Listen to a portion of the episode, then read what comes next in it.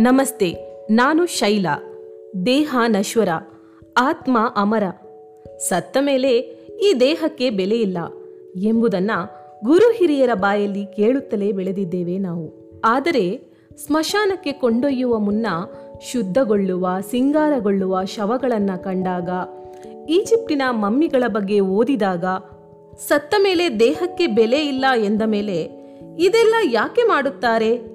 ಎಂದು ಬಾಲ್ಯದಲ್ಲಿ ಮನಸ್ಸಿನಲ್ಲಿ ಪ್ರಶ್ನೆಗಳು ಏಳುತ್ತಿದ್ದವು. ಆದರೆ ಮನಸ್ಸು ಪ್ರಬುದ್ಧವಾದಂತೆಲ್ಲ ಎಲ್ಲವೂ ಅರ್ಥವಾಗುತ್ತಾ ಬಂತು ಬಿಡಿ. ಅದೇನೇ ಇದ್ದರೂ ಸತ್ತ ಮೇಲೆ ದೇಹಕ್ಕೆ ಬೆಲೆ ಇಲ್ಲ ಎಂಬುದು ಸ್ಪಷ್ಟವಾಗಿ ಅರ್ಥವಾಗಿದ್ದು, ಜಗತ್ತಿಗೆ ಕೊರೋನಾ ಅಪ್ಪಳಿಸಿದಾಗ, ನಾವು ಮನೆಯಲ್ಲಿ ಸುರಕ್ಷಿತವಾಗಿದ್ದರೂ ಇನ್ನೆಲ್ಲೋ ಸತ್ತವರ ಹೆಣಗಳನ್ನು ಕ್ರೇನ್ ಮೂಲಕ ಎತ್ತಿ ಒಂದೇ ಗುಂಡಿಯಲ್ಲಿ ಕಸದಂತೆ ಹಾಕಿ ಮುಚ್ಚುವುದು. ಆಸ್ಪತ್ರೆಗಳಲ್ಲಿ ಅಂಗಡಿಯಲ್ಲಿ ಯಾವುದೋ ಸಾಮಾನನ್ನು ಕಟ್ಟಿದಂತೆ ಚಕಚಕನೆ ಹೆಣಗಳನ್ನ ಪ್ಯಾಕ್ ಮಾಡುವುದು ಮುಂತಾದ ದೃಶ್ಯಗಳನ್ನು ಟಿವಿಯಲ್ಲಿ ಕಂಡಾಗ ಎದೆ ಜಲ್ಲೆನಿಸುತ್ತಿದ್ದುದುಂಟು.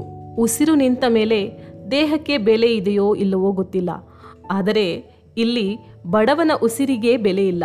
ಕೊರೋನಾ ಚಿಕಿತ್ಸೆಗೆ ಹಣವಿಲ್ಲದೆ ಹಾಗೋ ಹೀಗೋ ಹಣ ಹೊಂದಿಸಿದರೂ ಆಸ್ಪತ್ರೆಗಳಲ್ಲಿ ಬೆಡ್ಡು ಸಿಗದೆ ಅದೃಷ್ಟವಶಾತ್ ಬೆಡ್ಡು ಸಿಕ್ಕರೂ ಆಸ್ಪತ್ರೆಯವರ ನಿರ್ಲಕ್ಷ್ಯದಿಂದ ಜೀವ ಬಿಟ್ಟವರ ಶವಗಳನ್ನು ಮನೆಗೆ ತೆಗೆದುಕೊಂಡು ಹೋಗಲು ಹಣವಿಲ್ಲದೆ ಬಡವರು, ಮಧ್ಯಮ ವರ್ಗದವರು ನರಳಾಡುವುದು, ಗೋಳಾಡುವುದು ಟಿವಿಯ ಪರದೆಗಳಲ್ಲಿ ಕಾಣಿಸುತ್ತಿದ್ದಾಗ ಅದೇ ಟಿವಿಯ ಪರದೆಗಳಲ್ಲಿ ಇನ್ನೊಂದೆಡೆ ಮುದಿ ರಾಜಕಾರಣಿಗಳು ಕೊರೋನಾ ಗೆದ್ದು ಹೈಟೆಕ್ ಆಸ್ಪತ್ರೆಯಿಂದ ಹೊರಬರುತ್ತಾ ಜನರನ್ನು ಲೂಟಿ ಮಾಡಲು ಮತ್ತೆ ಮರಳಿ ಬಂದಿದ್ದೇವೆ ಎಂಬಂತೆ ಪೋಸ್ ಕೊಡುವ ದೃಶ್ಯಗಳು ಮೂಡಿದಾಗ ಹಣವಿದ್ದರೆ ಜೀವ, ಹಣವಿದ್ದರೆ ಬದುಕು, ಇದೇನು ಕಾಲವಪ್ಪ ಎಂದು ಎನಿಸಿದ್ದುಂಟು.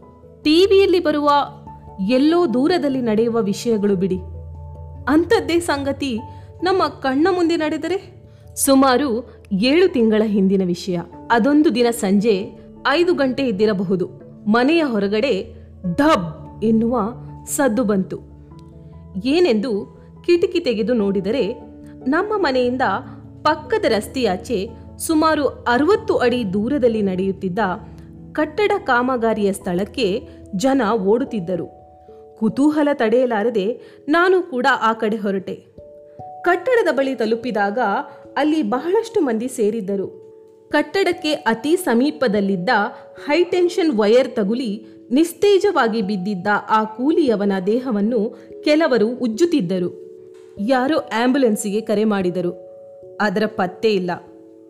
ಕೊನೆಗೆ ಅದ್ಯಾರೋ ಹುಡುಗರು ತಮ್ಮ ಕಾರಿನಲ್ಲಿ ಆತನನ್ನು ಕರೆದುಕೊಂಡು ಆಸ್ಪತ್ರೆಯತ್ತ ಹೊರಟರು.